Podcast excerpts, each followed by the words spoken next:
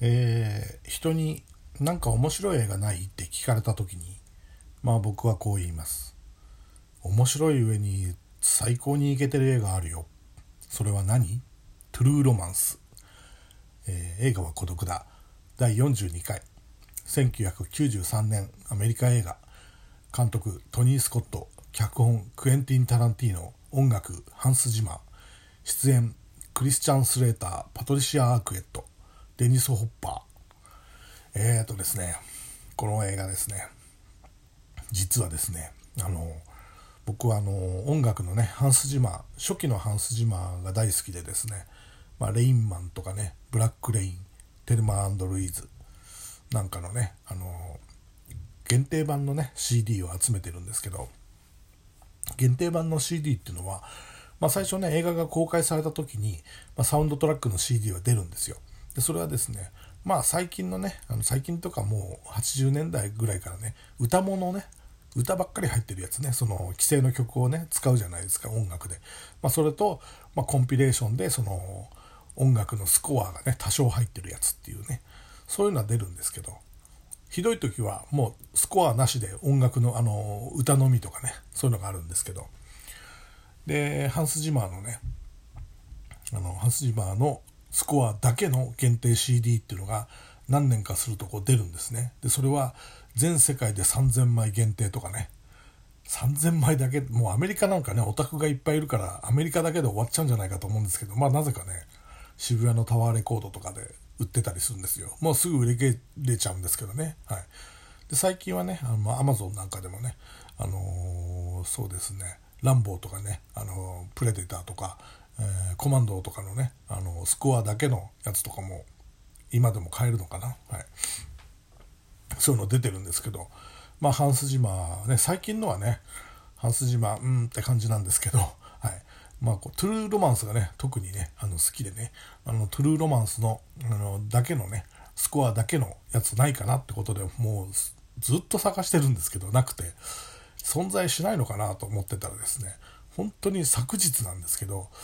あの Apple Music をちょっと見てたらですねあったんですよその中に。トニー・スコットの「トゥルーロマンスが」はい。何ってことで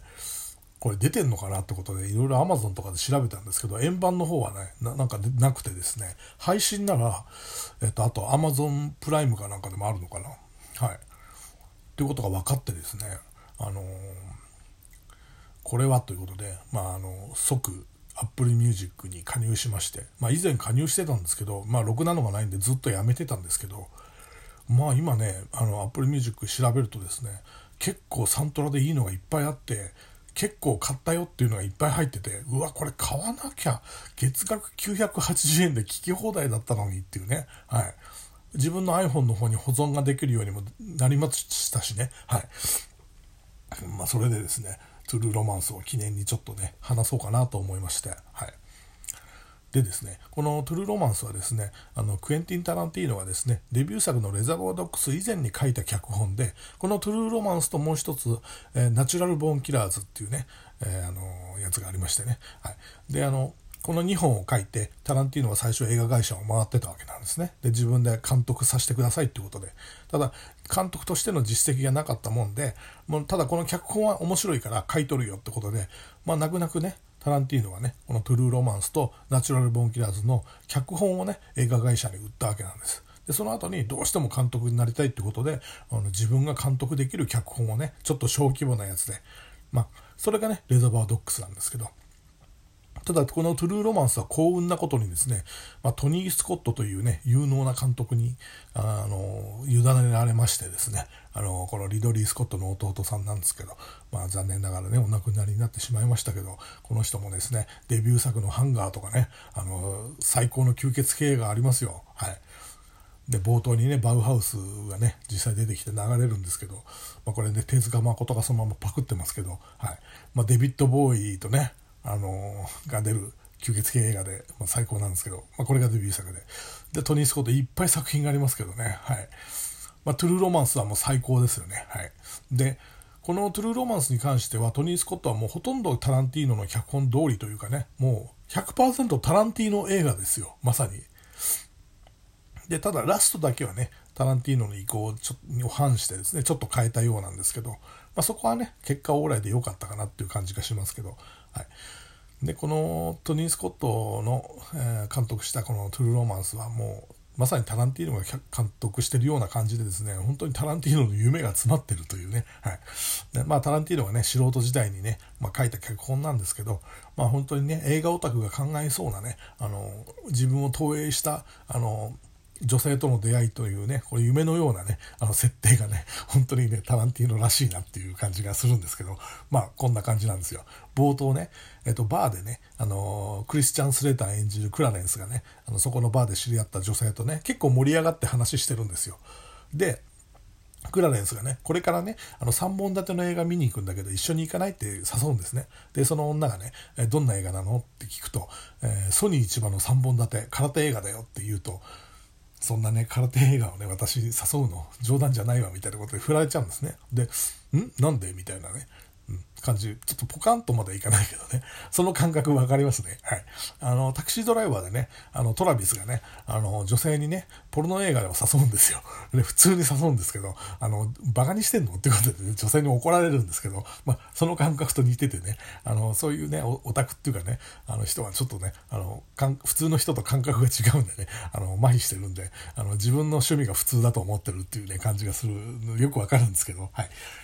それでですね、あの、グラインドハウスのね、その3本立ての映画館でね、あの、クラレンスがね、千葉真一のですね、あの、ストリートファイターっていう向こうでは題名なんですけど、これ本当のね、日本の題名では激突殺人剣っていうシリーズがあってね、これ面白いんですけど、まあ、これを見てるんですよ。で、もう一つ看板にはね、シスターストリートファイターとも書いてあるんですね。ここら辺芸、芸が細かいなって思うんですけど、これはですね、あの、塩見悦子主演の女必殺剣のアメリカ題名で、あの、塩見悦子といえばですね、まあ、千葉真一の弟子というかね、70年代活躍したアクション女優なんですけど、今では、あの、長渕剛の奥さんになってる人なんですけどね。はい。この3本立てを見てるっていうね、マニアックないかもいかにもタランティーノらしい設定なんですけど、まあそう、そうするとですね、そこでですね、ポップコーンが頭からバッと降ってくるんですね。で、クラレンスがびっくりしてですね、見るとですね、まあ、あの、パトリシア・アークエット演じるアラバマっていうね、金髪の女性がですね、あの、こけた途端、こけたついでにっていうかね、あの、ポップコーンをね、そのクラレンスの頭にぶちまけちゃうんですね。で、あ、ごめんなさい、ごめんなさいっていうことで、あ、別にいいよっていうことで、あの、ちょっと二人はね、並んでですね、その映画を見ることになるんですね。はい。で、映画を見終わってからですね、あの、ちょっと意気投合してですね、やっぱりね、あの、映画を見終わった後は映画の話をね、パイを食べながらしないとねっていうことで、まあ、ダイナーに行ってね、コーヒーとパイを食べながらですね、その映画の話をしたりね、あの、自分の趣味の話をするんですね。そうすると割とね、その二人が趣味が合うってことが分かってくるんですよ。それで、そのままね、クラレンスはね、自分の職場にね、誘うんですね。で、もう閉店してるんですけど、まあ、鍵を持ってますから、鍵で開けてね、あのバチって電気をつけると、そこはですね、あの、アメリカンコミックのね、アメコミの店なんですね。もう最高の設定なんですけど。で、もう所狭しとアメコミの本が並んでまして、で、グッズの T シャツとかも並んでまして、もう最高の店なんですけど、まあ、すごいわね、とかっつって、どうだいって、こんなとこで俺働いてんだよ、みたいなことでね、そのオタク自慢みたいなのがありましたね。で、その後部屋にね、誘うとついてくるんですね、アラバマが。で、まあそこでセックスをするんですけど、まあ、その後ね、あの、まあ、アラバマがね、泣いてるんですよね。で、どうしたの？って聞くとね、実はね、全部嘘だったの？って言うんですよ。え、どういうこと？って聞くと、そのアメリカンコミックの店の店長がね、あの、クラレンスがよく働くってくれてね、気に入ってるんで、まあ、その日実はあの、クラレンスは誕生日だったんですけど、まあ、一人で過ごすのがかわいそうだってことでね、あの、コールガールに電話をしてね、コールガールの、まあ、会社というかね、そこに電話してね、あのそういうね、映画館で出会って、そういう設定をね、あの、やってくれっていうふうにね、店長が実は頼んでたんですよ、アラバマに。で、アラバマはコールガールで、その言われたままに、あの、やったんですけど、演技をしたんですけど、実はね、その、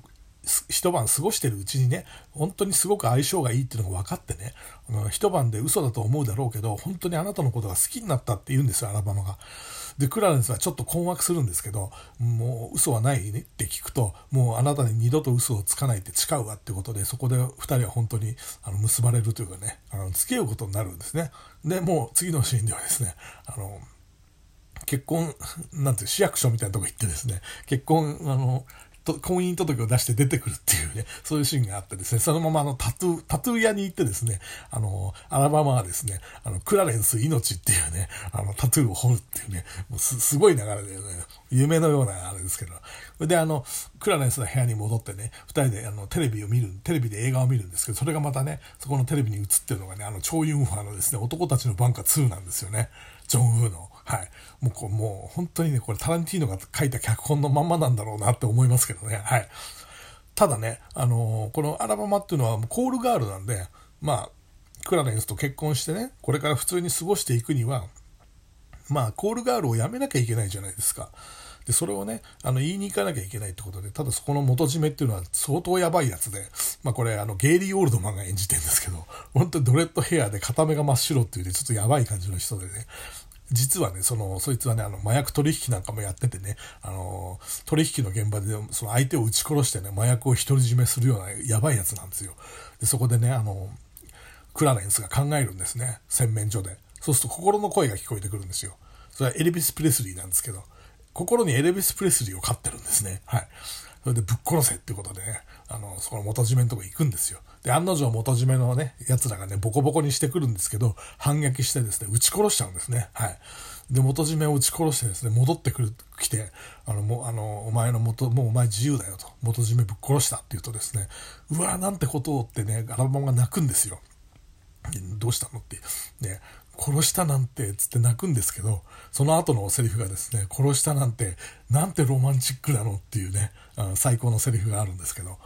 まあ、それでね、あのアラバマの洋服を持ってきたつもりだったんですけど、そのトランクを開けるとですね、その麻薬がね、奪った麻薬がぎっしり入ってまして、まあその後ね、警察とかね、ギャングを巻き込んでのね、まあ大アクション映画になっていくんですけど、本当にね、このラブストーリーアクション映画としてはもう最高のエンターテインメント作品でね、もう超面白いです。もうぜひ見てください。それでは。